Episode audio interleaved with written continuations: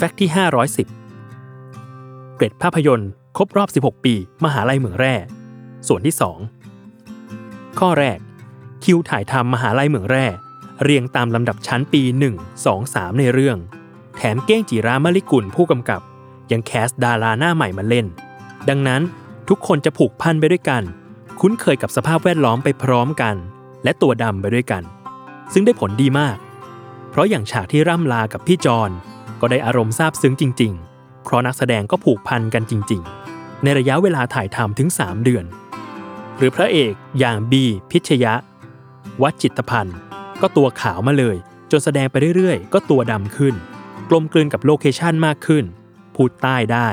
หรือท่าทางในการเดินมานั่งที่ร้านกาแฟตอนแสดง มาหยิบเหล้าไปกินเอง มันก็ดีมาก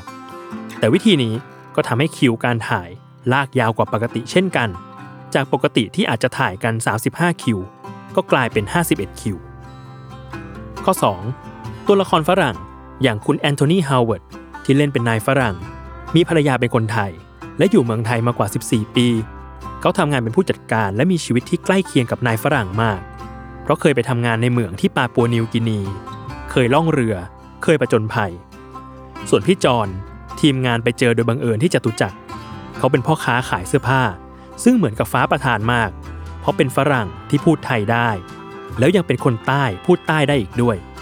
จนครูแอลออนชุมายุทธวงศ์โค้ชการแสดงของเรื่องนี้ ยังออกปากว่าเหมือนคุณอาจินเอามาเองเลย